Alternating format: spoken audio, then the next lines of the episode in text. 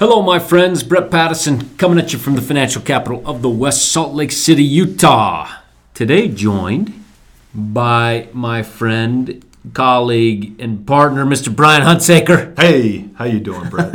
I'm doing good. Good. I'm doing good, but you know what? What? The market keeps falling, Brian. yeah. And I got to say a couple things. First off, our clients are the best clients in the world because no one's freaking out for the most that we know of. We're proactively reaching out to people. Some clients have even said, "Hey, here's more money," which is we'll speak to that in a minute, which is the total right attitude to have. We do realize that there's some people that maybe we haven't talked to that are seeing the news and they are afraid. So, Brian, I just want to ask you a few questions today on today's podcast. Yeah. How do you view what's happening right now? Is the first thing. Well, anything can happen in the markets. We know that, and uh, you know, I really think it's important to re- to really focus on the underlying businesses that we own and recognize that we own great businesses. And uh, whether you own a farm or some apartment rentals or a small slice of a big publicly traded company, it's really the same concept. If you own a farm and and uh, what are you going to focus on? You're going to focus on the revenue, the expenses, and and uh, profits. You're not going to focus on the, the price of the farm. You know, no, if somebody comes and offers you a you know lowball price on your farm, you're not going to sell it. It just doesn't make sense. Same thing when you own a big publicly traded company.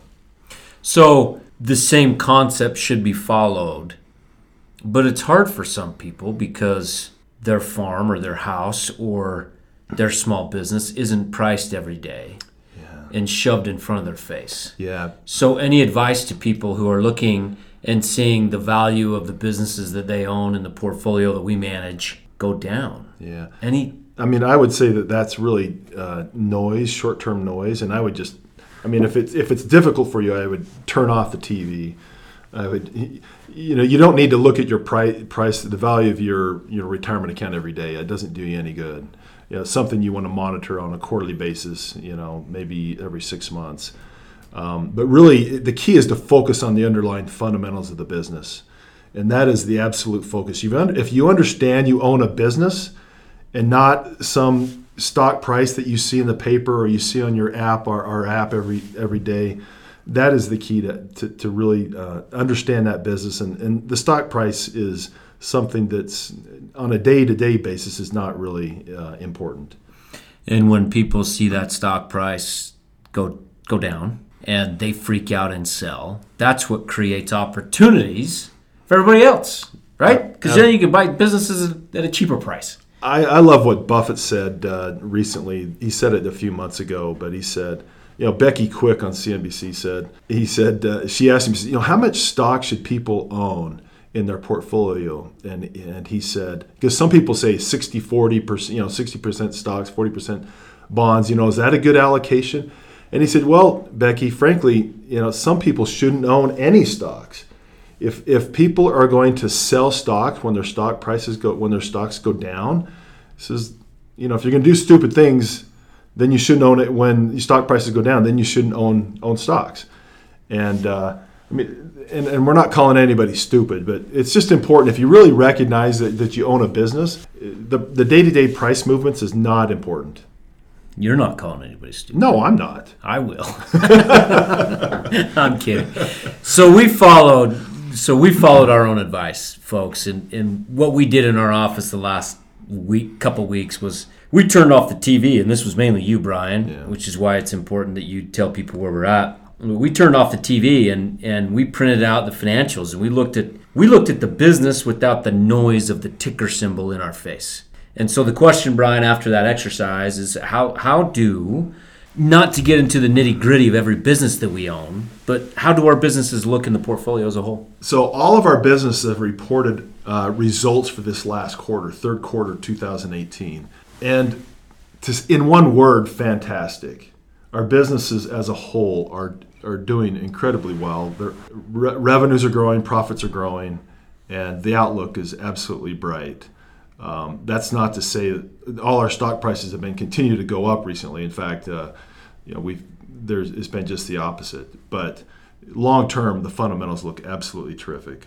So that's the other thing to, to speak to, Brian, if you would. It's what should be the time frame for people when they own a business or buy a business to look forward to? Is it six months? Is it one year? Is it three months? Is it three weeks? I mean, If if your time if you own a business and your time horizon is less than a year, less than or six months, or even even two years, that's not really a good good time frame to to own own a business. You sh- you need to be looking at three, two, three, four, five years or longer. Really, I mean, I would say three years or longer. If your time horizon is is under three years, then you know you probably are not an ideal uh, business owner.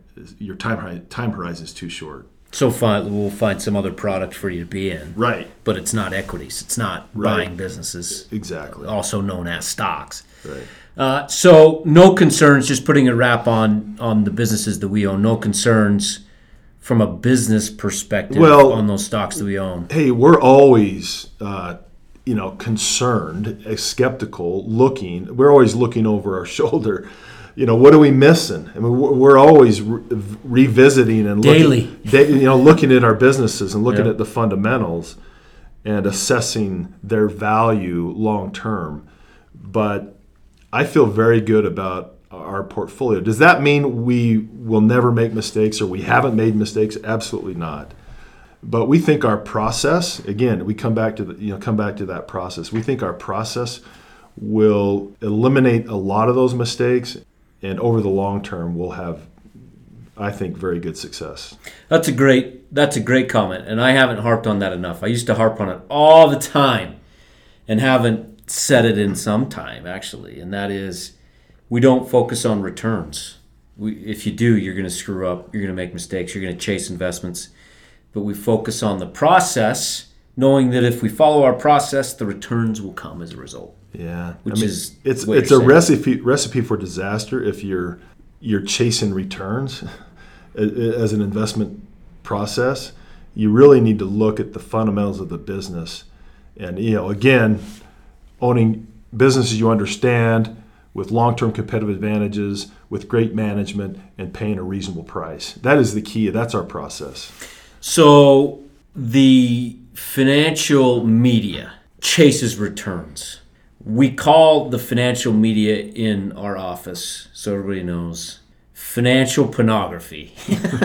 Stay away from it. It's going to do damage to you- your portfolio. you say that? I just did. I just did. Stay away. All right. Next question for you. What should investors do now?